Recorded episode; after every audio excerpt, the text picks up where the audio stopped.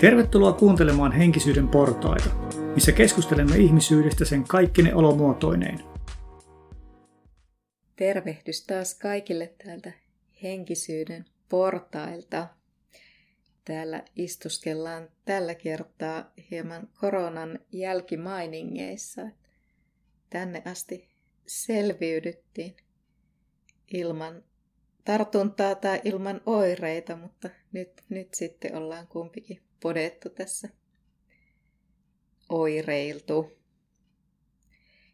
Jäin miettimään, että sanonko, että oireiltu koronaa, oireiltu flunssaa, oireiltu tätä virusta. Mikä olisi oikea tapa ilmaista tämä asia? Että tiedän, että siellä ollaan asiasta montaa eri mieltä ja jollekin jo pelkkä korona saa niin kuin sellaisen punaisen vaatteen nousemaan esille, että ei se ole mikään korona, se on flunssa ja ei se ole mikään virus. Tämä on tällainen hyvin ristiriitainen aihe. Mitä mieltä itse olet, Petri, tästä? No, olen ollut hyvin montaa mieltä koko aiheesta koko tämän mielenkiintoisen pari vuotta, mitä tässä ollaan asian kanssa eletty, että alkuvaiheessa heti olin hyvin skeptinen, että onko tässä nyt oikeasti mikään pandemia edes kyseessä. Ja sitten välillä ajattelin, että ei sillä mitään virusta todennäköisesti edes ole, että kaikki on median keksimää höpötystä. Ja sitten välillä taas oli, että kyllä siellä taitaakin olla virus, mutta se taitaakin olla labrassa kehitetty. Ja tässä on menty laidasta laittaa kyllä tämän kanssa, että tavallaan että ajatukset on vaihdelleet kauheasti.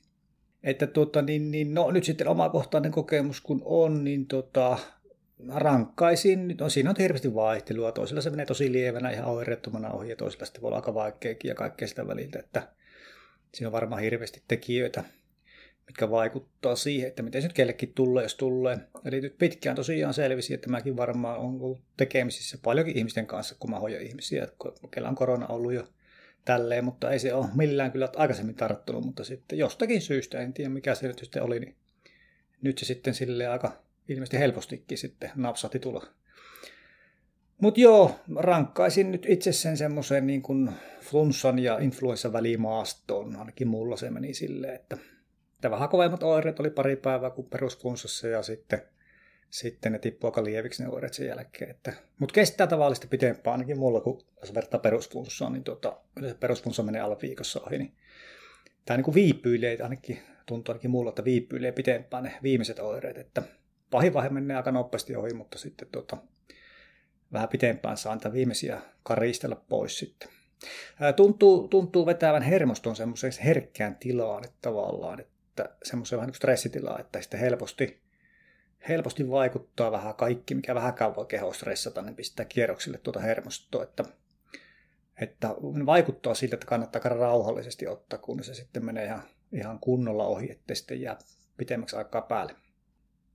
Itsekin kiinnittänyt tavallaan taas niin kuin jännä ollut kuulostella ja tutkia herkällä korvalla itteensä, että mitä siellä kehossa ja mielessä tapahtuu tämän aikana. Että se on aina hyvin opettavasta. Niin tosiaan tuntuu, että tuo hermosto on se, mihin tämä voimakkaasti vaikuttaa.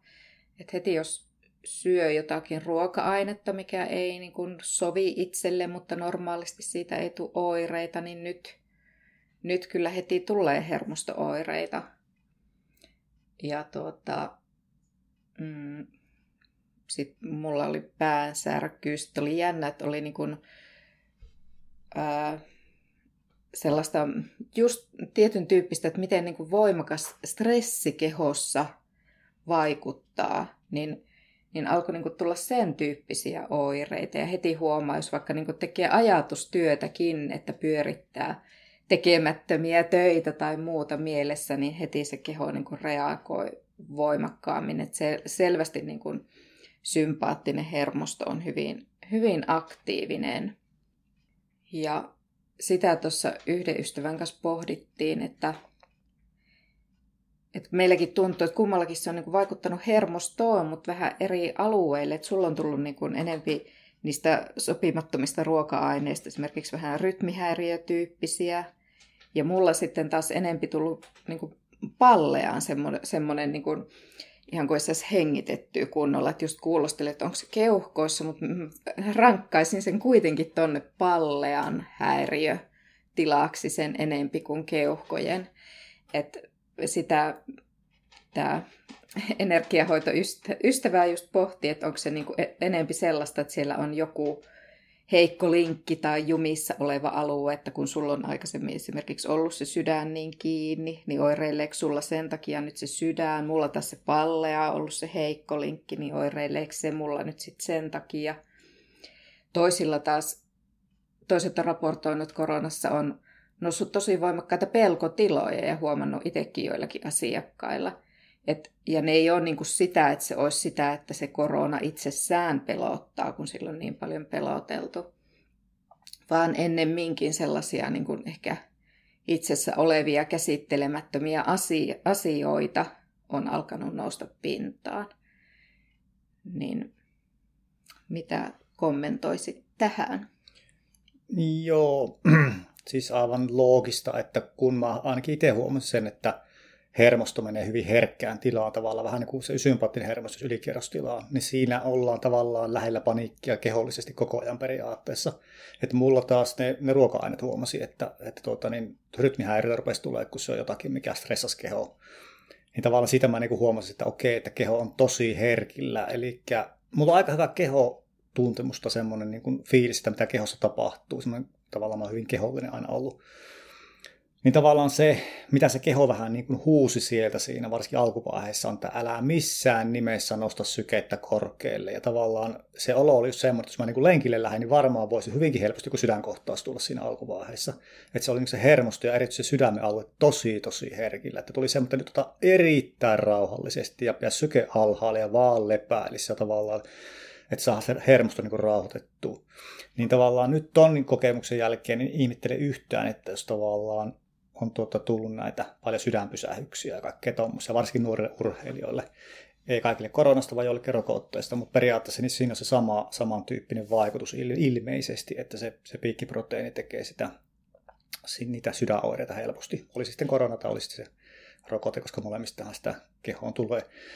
Niin joo, eli se tavallaan niin kuin mulle tuossa valkeni, että okei, että tämä hermoston stressitila on äärimmäisen kova, varsinkin siinä alkuvaiheessa, ja vähän pitempäänkin huomasin, että tavallaan, että vaikka oli jo toista viikkoa mennyt, niin silti tuntui, että ei ole vielä hermosto rauhoittunut, että vieläkin ota vaan rauhallisesti ja oottele vaan, että se ihan kunnolla niin kuin se rauhoittuu se hermosto, ennen kuin laitat yhtään isompaa rasitusta tekee. Eli mä luulen, että jos se tavallaan ei ole tuommoista kehotuntemusta, niin sitten voisi käydä huonostikin, kyllä se lähtee riehuun niin kuin liian aikaisin. Et toinen juttu, mikä sitten oli vähän semmoinen erikoinen, jos vertaa perusflunssaan, niin tuntui, että se niin kuin, vähän niin kuin rumppaa koko kehon läpi. Eli siinä oli monia erityyppisiä oireita eri vaiheissa. Että se aika nopeasti se yksi semmoinen vaihe meni ohi, mutta sitten oli toisen tyyppinen oire, joka taas sitten oli. Ja sitten se meni ohi, tuli kolmas tyyppinen oire. Niin kuin melkein joka paikka kehosta tuntui, että mentiin läpi. Eli oikeastaan ainoa, mitä se ei tehnyt, ainakaan mulle, niin mulla ei ollut kuumetta yhtään. Ja sitten ei oikeastaan ollenkaan ollut nuhaa. Että, nenä ei oikeastaan puhutanut. Ehkä hyvin vähän. Niin kuin perusflunssassahan periaatteessa on kuumetta ja nuhaa, niin ei tuossa oikeastaan ollut kumpaakaan. Että. Mutta kaikenlaisia muita jänniä oireita tuli ja meni kyllä pitkin matkaa. Se oli jännä aina joka aamu herätä, että mikähän on tänä päivänä se voimakkain oire, että ne oli niin erilaisia. Et jännä juttu. Ja sitten se, että miksi se tuli nyt. Tässä on kuitenkin menty jo niin kuin monta vuotta ja tartunnan mahdollisuuksia olisi tullut. Itse minkä huomasin, niin edellinen viikko, niin mulla oli ollut aivan valtava ärsytys ja sellainen niin kuin tosi levoton olo kehossa. Niin sitä miettinyt, että johtuiko se siitä, että tavallaan se oli jo siellä elimistössä ja aiheutti sitä ärsytystä ja tavallaan sellaista matalaa värähtelyä. Vai oliko se ensin se matala värähtely, ne matalat tunteet, joka sitten taas mahdollisti sen taudin puhkeamisen, kun oli riittävän alhaisissa värähtelyissä, niin sitten se tavallaan niin kuin tuli päälle. Niin, totta kai, jos on matalassa värähtelyssä, niin tietysti se immuunijärjestelmä ei pelaa silloin niin hyvin.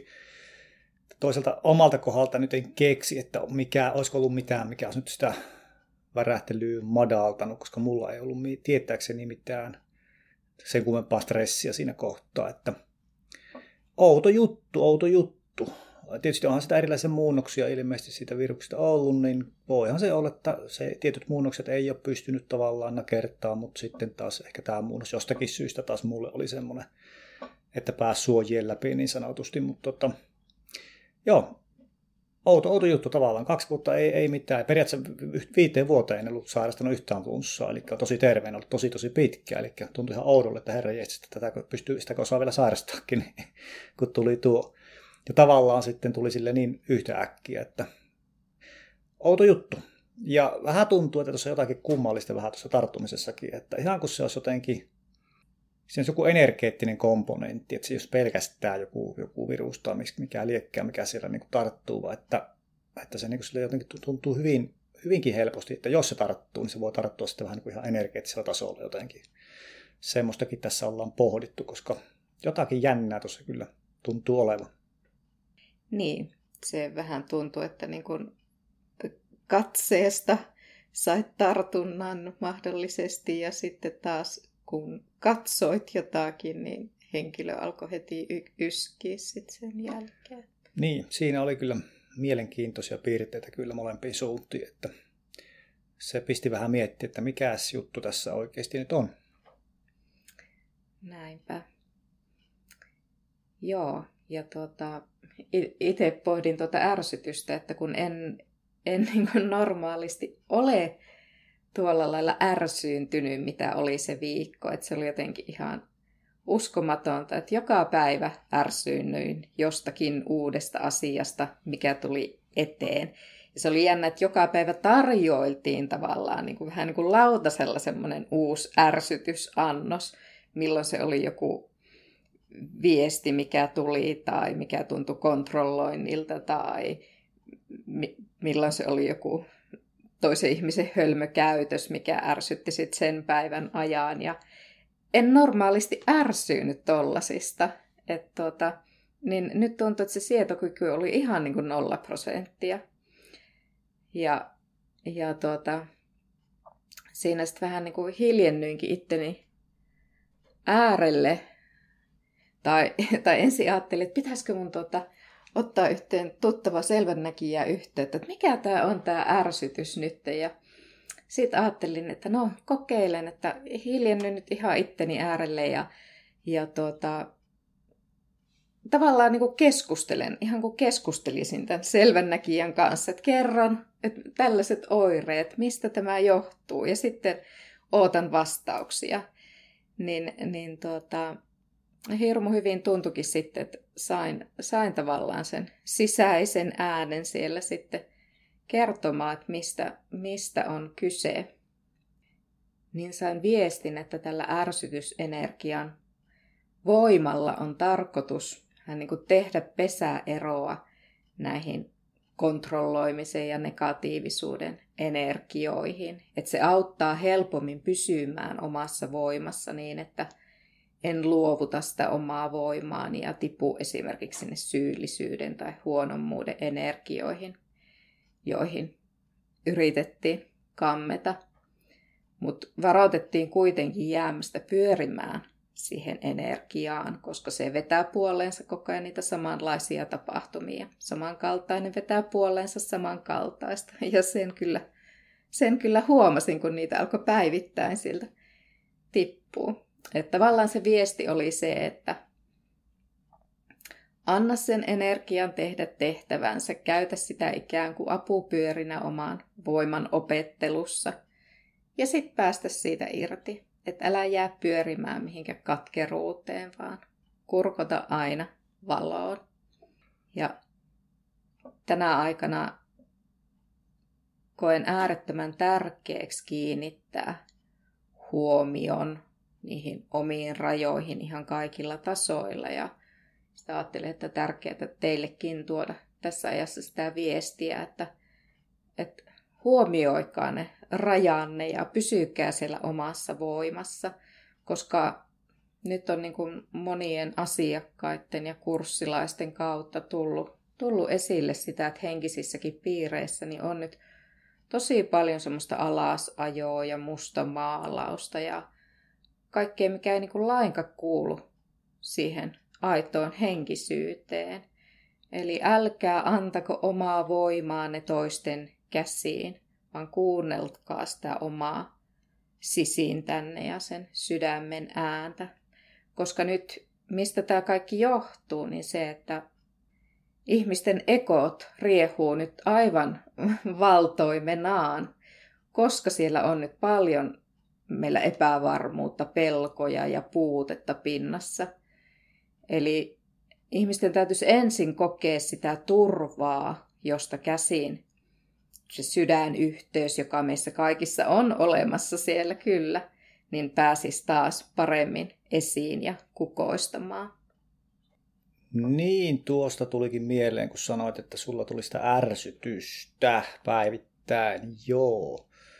Edelleenkin mietin sitä, että miksi nyt se tartunta tuli ja miksei aikaisemmin tavallaan. Niin okei, no tossa voisi olla jotakin syytä siihen. Eli tavallaan jos se olikin joku, että mullakaan ei nyt mitään semmoista omaa stressiä silleen ollut.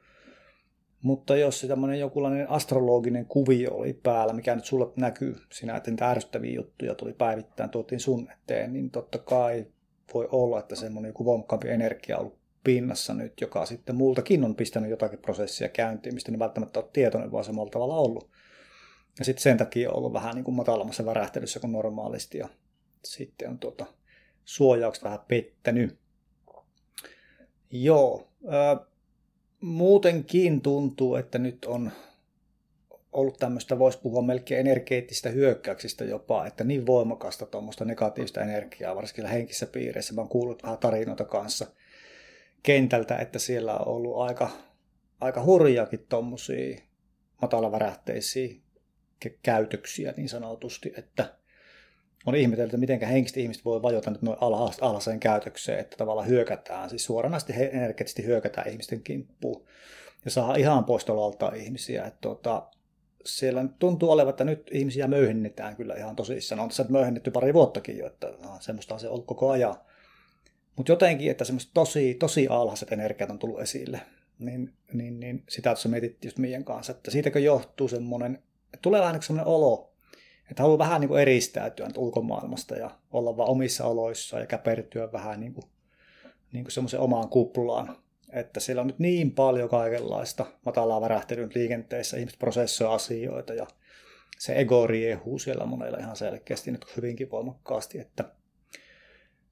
Että nyt on kyllä hyvä vähän niin kuin fiilistellä, että tukkia niitä negatiivista energian kanavia, ei semmoisia anna niille ollenkaan valtaa eikä voimaa, pistää vaan kiinni telkkarin tai sitten sulkee semmoiset ihmiset elämästä pois, jotka yrittää sitten viedä sinne kuoppaan ja sitten aktiivisesti vähän enemmän sitten valikoi niitä positiivisempia juttuja, että mihin keskittyy itse, sillä pystyy vaikuttaa ja mitä katsoo sieltä netistä tai telkkarista ja minkälaisten ihmisten kanssa on tekemisissä, niin siihen tavallaan niin kannattaisi erityisesti nyt tässä kohtaa panostaa, että aikaisemminkinhän se oli ihan hyvä ajatus, mutta nyt tuntuu, että erityisen voimakkaasti, niin nyt siihen puoleen kannattaa kiinnittää huomiota.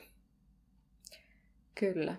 Ja avata sitä omaa sydänyhteyttä ja jos on se usko sinne jumaluuteen, korkeampiin voimiin, niin kannattaa myös siihen yhteyteen kiinnittää huomiota useammin, että se kanava pysyy avoinna. Että se oli jännä, että kuvasin tässä itse, että mulla on ollut tosi helposti aina se kanava auki, mutta nyt tuli just se, en muista, oliko se ennen näiden oireiden alkua, musta se oli ehkä näiden oireiden aikana, tuli sellainen, että Petrille kuvasinkin sitä, että onko olisi niinku huppu laitettu niinku esteeksi siihen päälle, että ei niin kuin oikein pääse sinne korkeampiin energioihin. Et piti todella paljon tehdä töitä, että sen sai auki. Ja se ei Itse asiassa se aukesi keskittymällä omaan sydämeen. Se oli se tehokkain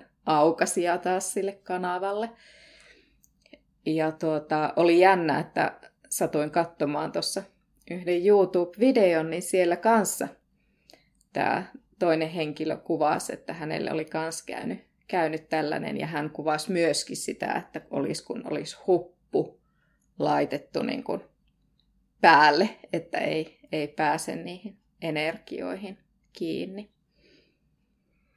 Joo, itse asiassa nyt muistankin, kun mainitsit tuosta, että mäkin huomasin tuon samaan jutun, ja mä ihmettelenkin sitä tuossa siinä jossakin puolessa välissä koronasairastamista, niin ihmettelin, että onpa jännä, kun tuntuu, että tuo niin sanottu ylälinja on ihan poikki, eli tavallaan se, mä koin sen sille, että se enemmän tuolta kruunchakrasta mulla lähtee pään päältä semmoinen korkea energiakanava tai energiayhteys tuonne korkeampiin voimiin, niin tuntuu, että se on niinku kiinni, että on tosi niinku hankala saada sitä yhteyttä, mikä normaalisti mullakin on kyllä hirmu hyvin auki.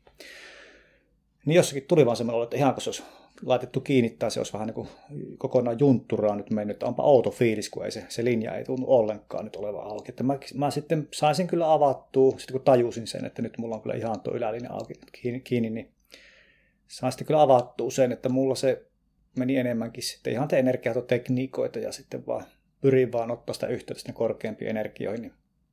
Mutta siinä sai tehdä aika paljon töitä itse asiassa, että mä sain sen auki sen linjan. Siinä ruvesit miettimään, että että mitenkä tämä koronatauti nyt tommosen voi tehdä, että onko se niin matala värähteinen se tauti itsessään, että se sitten vetää vaan niin mataliin energioihin, että sitten ne vähän niin kuin sulkeutuu ne linjat, että pitää sitten ihan kunnolla aukoon niitä sen jälkeen itse.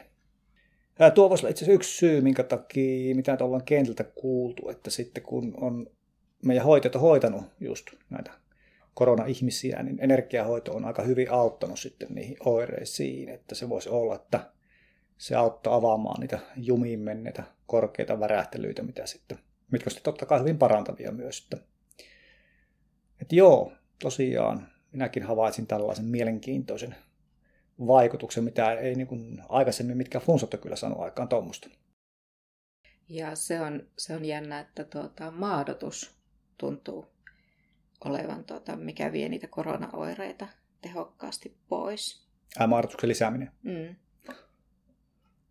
Et mitä itsekin hoitaja tehnyt, niin moni on kokenut, että se maadotus auttoi kaikista parhaimmin niihin oireisiin.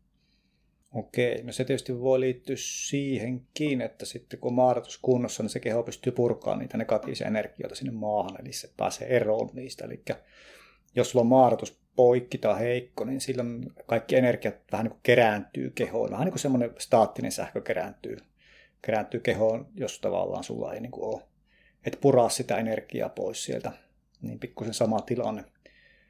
Niin se voisi olla yksi syy, miksi se auttaa. Jos se maadotus on siis auki. Ja rauhoittaa varmasti niitä pelkotiloja kanssa, mitä siellä hermoston kautta on. Joo, ehdottomasti, koska kun olet maadottunut, niin sun hermostokin on rauhallisempi kuin verrattuna siihen ei-maadottuneisuun tilaan, koska kun et ole maadottunut, niin sulla tavallaan se vähän niin kuin semmoista sähköenergiaa jää pyöriä sinne sun hermostoon paljon enemmän, kun se ei pääse kehosta pois, niin se myös vie siihen stressitilaan. Ja ihana aina huomata se, että kyllä meistä pidetään huolta ja just kaikelle on se aikansa ja tarkoituksensa. Ja että itselle tällainen huomion osoitus oli se, että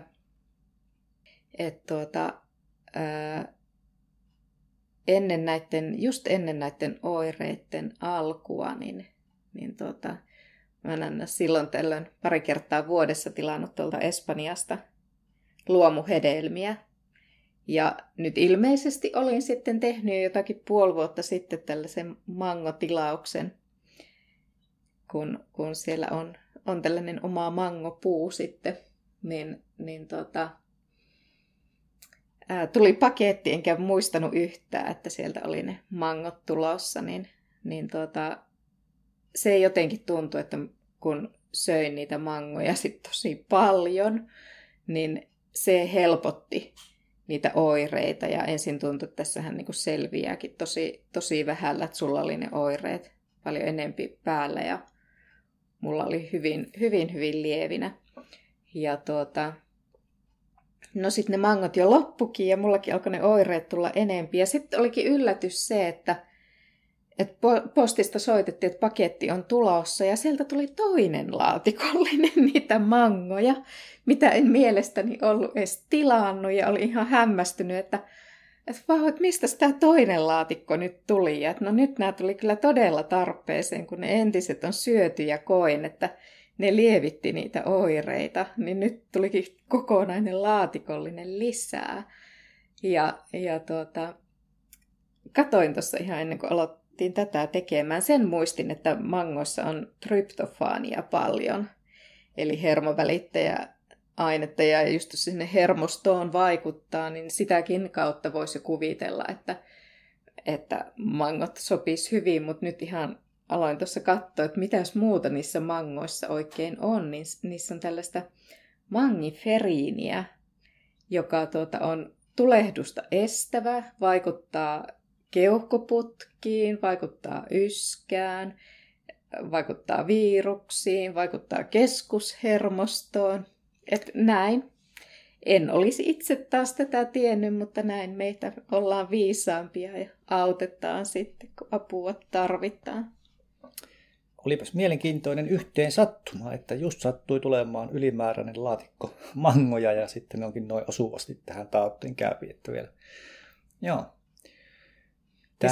Ja se oli se, mitä keho niin kuin aina huuti, kun mitään muuta ei tehnyt mieli, niin tuntui, että se halusi aina niitä mangoja. Niihin ei tullut ollenkaan sellainen, että nyt ei tee mielimangoja, vaikka niitä söinkin niin paljon. Joo, kyllä.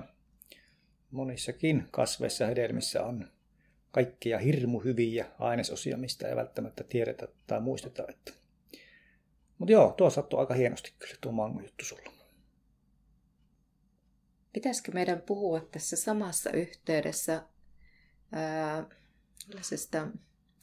burnout-tilasta, uupumuksesta ja tästä long covidista, melkein laitan sen tähän samaan kategoriaan, koska se tuntuu olevan nyt sellainen niin kuin oikein ilmiö, mikä on räjähtämässä ihan totaalisesti käsiin, mitä asiakkaillakin on huomattu.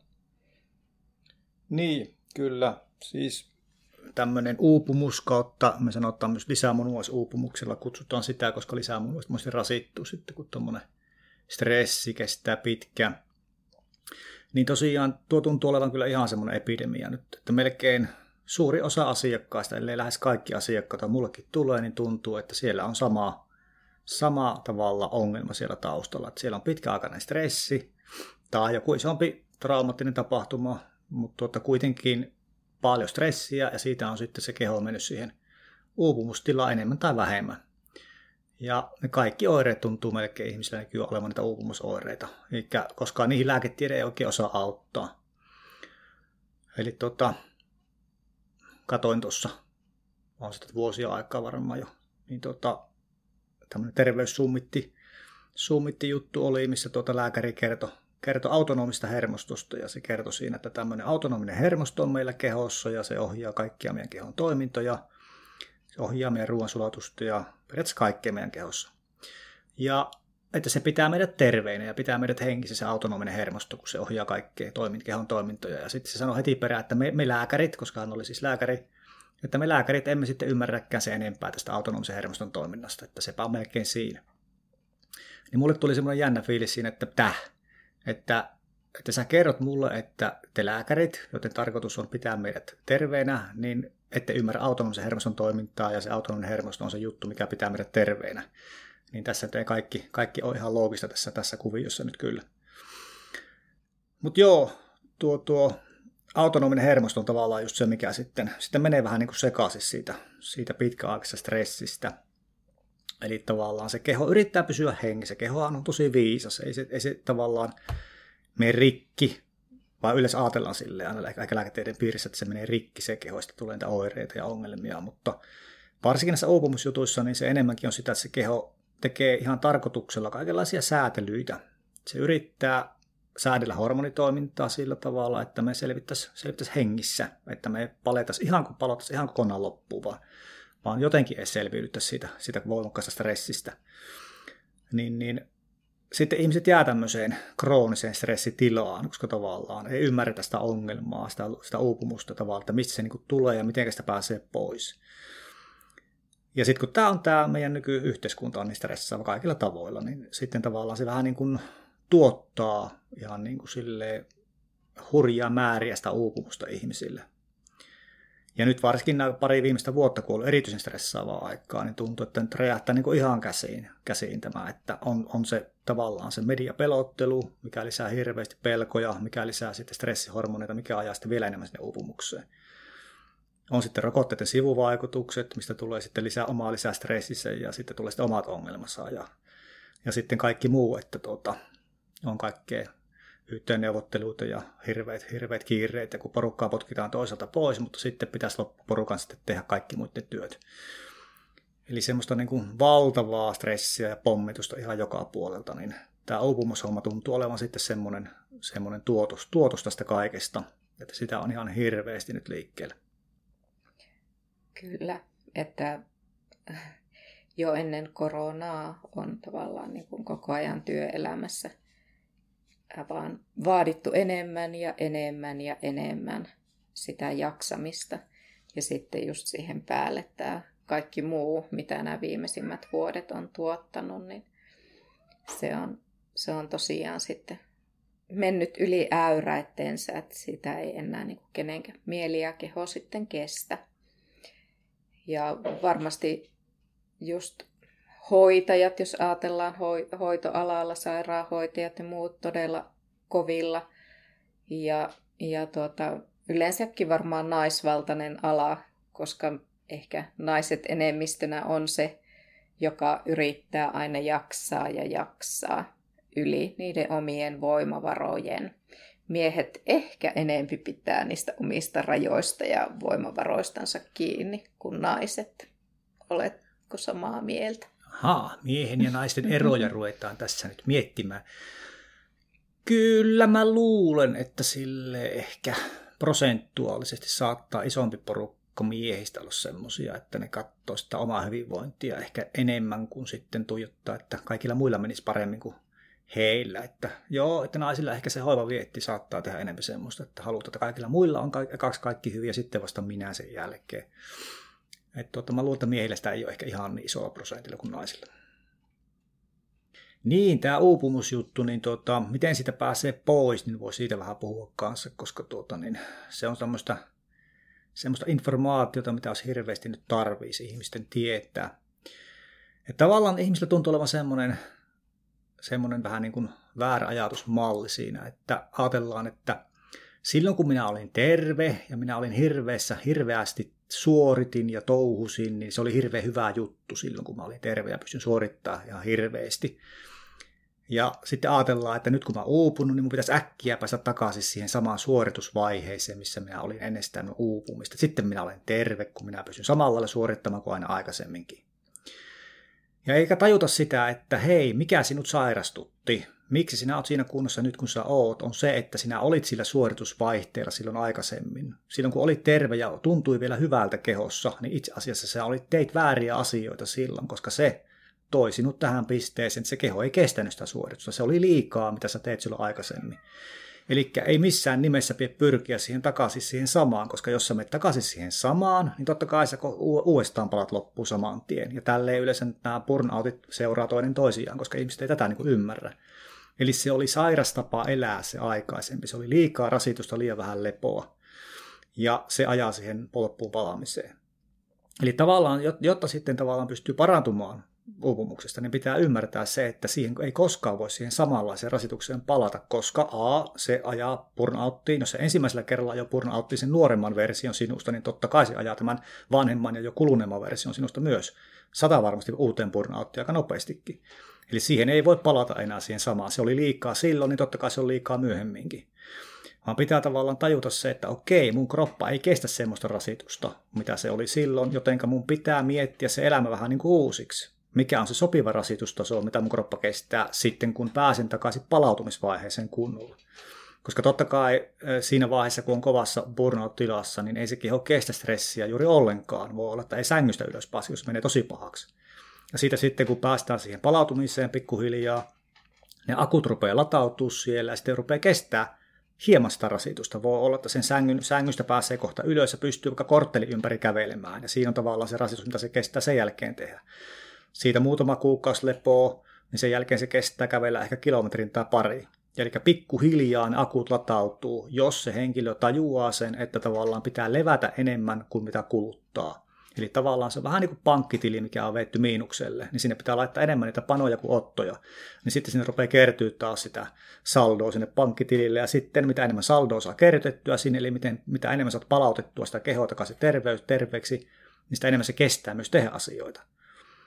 Ja tässä tavallaan sitten on toinen mukaan, mikä tapahtuu monesti, on sitten se, että heti kun ruvetaan palautumaan, eli saadaan sinne pankkitilille niin kuin 10% vaikka siitä, mitä siinä joskus oli, eli jaksaa tehdä jo asioita, niin saman tien palataan takaisin siihen elämään ennen burnouttia, eli lyödään se 500% taas suoritusta, niin se on kohta juostaan kiviseinää uudestaan ja taas ollaan sitten siellä sängyn pohjalla, ja koko homma pitää aloittaa heti sitten alusta.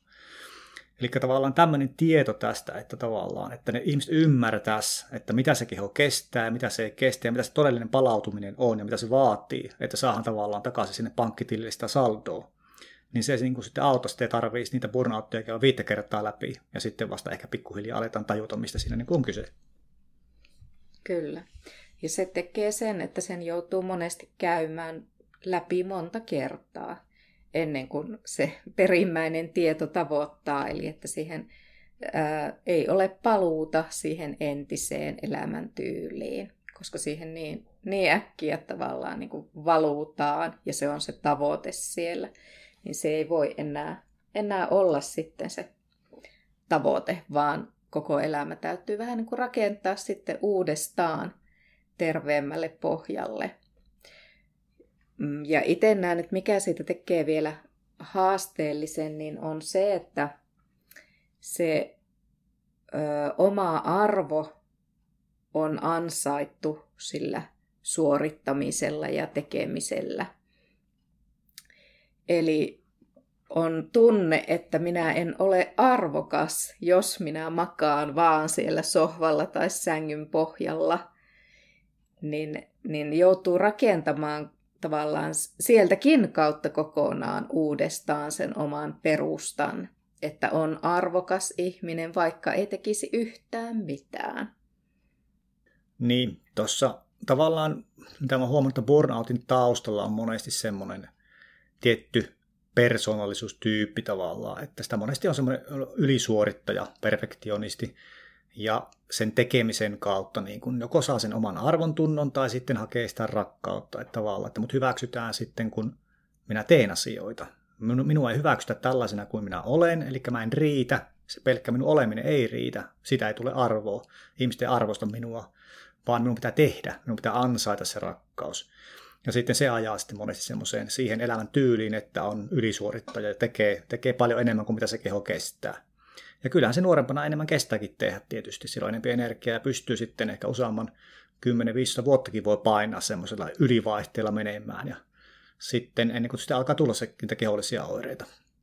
Mutta se pitäisi ymmärtää, että tavallaan, että okei, että oliko se mitä mä tein aikaisemmin elämässä, niin oliko siinä mitään järkeä, teinkö minä älyttömästi, lepäsinkö mä riittävästi.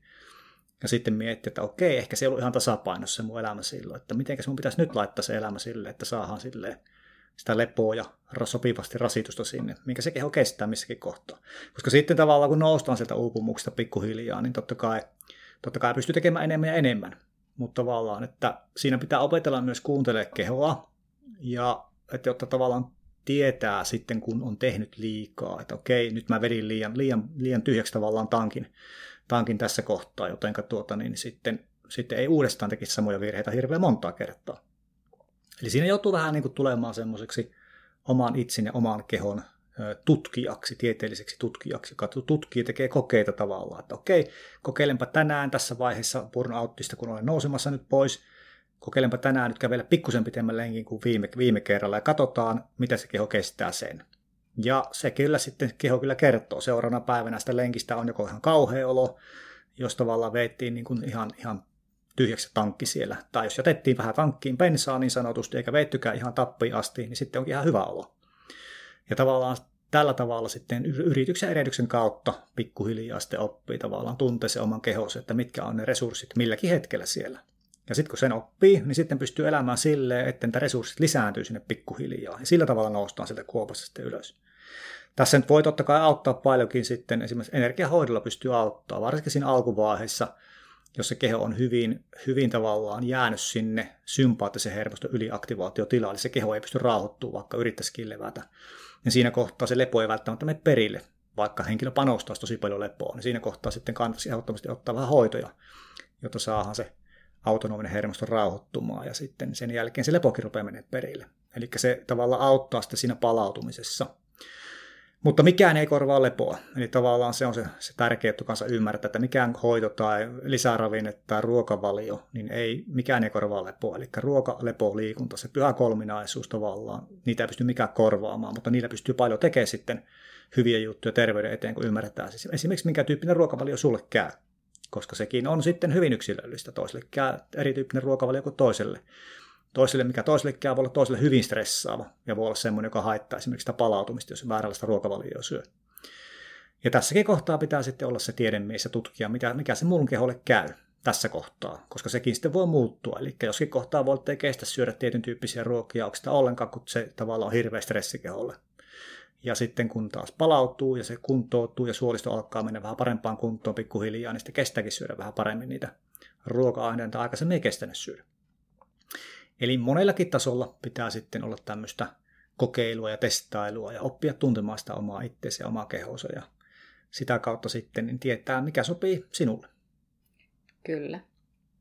Ja näissä long covid-tapauksissa, mitä meilläkin on asiakkaana ollut, niin monesti siellä on jo taustalla tämä pitkään jatkunut stressitila ja sitten ilmeisestikin tämä korona vaikuttaa voimakkaasti sinne hermostoon, ja jos se on jo valmiiksi siellä voimakkaassa stressitilassa, niin sitten ilmeisesti voi tavallaan niin kuin jäädä se sympaattisen hermoston yliaktivaatiotila sinne päälle, ja tulee näitä long covid-oireita. Sanoitko sä jostakin klinikasta tai hoitopaikasta, missä oli tultu siihen johtopäätökseen, että se autonominen hermosto olisi tekijä tässä long covidissa? Joo, siellä oli muistaakseni todettu just, että se on sympaattinen hermosto ja sitten vakuushermo ja mantelitumake, mitkä siellä on nämä tekijät siinä long covidissa. Että hienoa, että aletaan jo ymmärtää tällaisia asioita. Okei. No tuossa kohtaa olisi hirveän hyvä kyllä ottaa hoitoja. Energiahoidolla esimerkiksi saisi just vaikutettua noihin juttuihin tosi hyvin, että saataisiin sitä autonomista hermostoa rauhoitettua, niin se sitten käynnistää sitä parannemista siellä kehossa. Kyllä. Että joku hoitaja kertoi tapauksesta, että hänellä oli ollut hoidettava, joka on tämän klinikan asiakkaana. Ja että oli jo yhden energiahoidon jälkeen sanonut, että nyt on niin kuin paljon normaalimpi olo, kun on ollut niin kuin mitä muistaakaan. Joo. Hyvä juttu. Mutta ei ole taas sellainen, että no hänellä oli vaikutuksia jo ensimmäisen hoitokerran jälkeen, mutta tässä en halua taas maalailla liian ruususta kuvaa, että silloin kun siellä on jo valmiiksi lisämunuaiset kovilla, niin silloin yleensä joudutaan ottamaan useita hoitoja, että saadaan se elimistö tarpeeksi tuettua niillä hoidoilla. Et toki siihen vaikuttaa sitten se yleinen elämäntilanne, että onko sitä lepoa siellä sitten tarpeeksi, että saadaan se palautuminen käynnistymään. Mutta että melkein niin kun jos lähdetään hoitamaan vaivaa kuin vaivaa, niin sanoisin, että aina kun siellä on voimakkaasti nämä lisämunuaiset mukana, niin joudutaan tekemään suhteessa enempi hoitoja kuin monissa muissa vaivoissa. Kuten aina, yksilöllistä.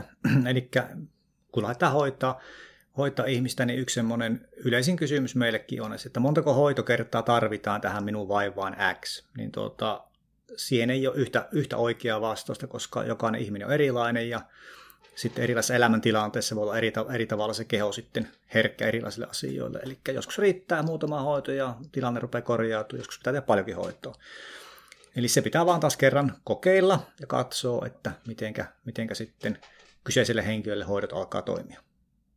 Ja meillä Suomessa on niin voimakkaana tämä pärjäämiskulttuuri, että huomaa esimerkiksi Facebookissakin, että sinne on helppo postata sellaisia asioita, että on tehty paljon, on käyty siellä lenkillä tai leivottu tai kokaattu tai että ihannoidaan sellaista aktiivista ihmistä, joka tekee paljon asioita, kun sitten taas peitellään enempi niitä omia terveydellisiä haasteita tai mielen haasteita tai rahaongelmia, perheen sisäisiä, esimerkiksi parisuhdeongelmia, niin niitä meillä Suomessa helposti sitten taas niin kuin enempi piilotetaan, vaikka silloinhan sitä tukea just kaipaisi eniten ja se helpottaisi paljon, kun niitä pystyisi jakamaan, että niiden asioiden kanssa ei jäisi yksin. Et moni on sitten heikoimmalla hetkellään todella yksin niiden asioiden kanssa. Niin, se kulttuuri on vähän sellainen, että hyvä ihminen on toimelias ihminen ja pärjäävä ihminen. Että siinä taas yksi syy, minkä takia sitten ihmiset voi huonosti ja sairastuu uupumukseen. Ja stressitilanteessa toki vaikuttaa se meille luonteenomainen tapa reagoida ja toimia, että kenellä menee se taistelumoodi päälle. Silloin erityisesti yritetään selviytyä voimakkaasti ja sitten taas toisilla tulee enempi se jäädytila, milloin lamaannutaan ja tulee se, että ei minusta ole mihinkään ja alisuoriudutaan. Ja kokenut asiakkaiden kanssa monesti tämä jäädyttila, eli tämä alisuoriutuminen, niin siihen myöskin liittyy hyvin voimakkaasti se, että on todella haasteellista pitää niistä omista rajoista kiinni. Eli ne omat rajat on silloin heikot ja se voi tuntua niin kuin täysin mahdottomalta, että minulla olisi oikeus asettaa rajoja oman itseni vuoksi. Niin, tuo on ihan luonnollinen seuraus semmoisesta tavallaan tietyn tyyppistä traumasta, jossa jos tavallaan on just jäätynyt, että ei ole lähtenyt sen taistelumoodiin, vaan jäätynyt, koska mitä niin kuin luonnossakin tapahtuu, kun sanotaan vaikka antiloppia jahtaa leijonat, niin se juoksee karkuun, eli taistelija pakenee niin pitkään, kun se ajattelee, että se pystyy selviämään sitä tilanteesta sillä strategialla. Mutta sitten se, kun havaitset, että okei, nyt hänet saahan kiinni, että hän ei pääse karkuun, niin se seuraava strategia on se jäädy-strategia, eli se heittäytyy kuolleeksi tavallaan ja toivoo, että sillä tavalla, kun hän niin kun luopuu niistä rajoistaan kokonaan, eli vaan kaatuu kuolleena maahan ja antaa sitten leijonien nuuskia itseään, ja ainoa toivo siinä on se, että kun minä kaikki rajat heitän pois ja vaan antaudun, niin jospa minä sitten säilyn hengissä. Eli sitten voisi jotenkin kuvitella, että jos vaikka jollakin ihmisellä on joku tämmöinen suuri trauma vaikka siellä lapsuudessa ja sitten on se strategia ollut se, että tavallaan jäädytään, että ei ole pystynyt tavallaan taistelemaan aika pakenemaan sitä tilanteessa, niin sitten vaan jähmettyy, jolloin tavallaan ne omat rajat häviää tavallaan tietyllä tavalla kokonaan. Niin sitten myöhemminkin elämässä sitä samaa strategiaa ehkä sitten helpommin käyttää sitten stressaavissa tilanteissa. Niin. Usein tosiaan joutuu laittamaan vähän niin kuin elämän uusiksi tällaisten koettelemusten myötä ja sitä kautta oppimaan sitä itsensä rakastamista ja sitä, että miten tärkeää on ja kaiken rakkauden ja huomion arvoinen hellimään ja hoivaamaan ja antamaan kaikkea ekstra huomiota sille omalle itselle, joka on kokenut kovia ja jäänyt vaille sitä, mitä olisi kipeästi ollut vailla. Voidaan olla sille meidän sisäiselle lapselle se turvallinen aikuinen, jota sillä ei välttämättä ole ollut ja sen on täytynyt vaan selviytyä hyvin haastavistakin tilanteista. Niin, nämä stressaat elämäntilanteet, traumat, niin voidaan katsoa silleen, että se positiivinen, mitä niistä voi tulla, on se, että oppii rakastamaan itteensä ja oppii tavallaan kuuntelemaan niitä omia tarpeita. Ja sitä kautta sitten pystyy eheytymään ja parantumaan.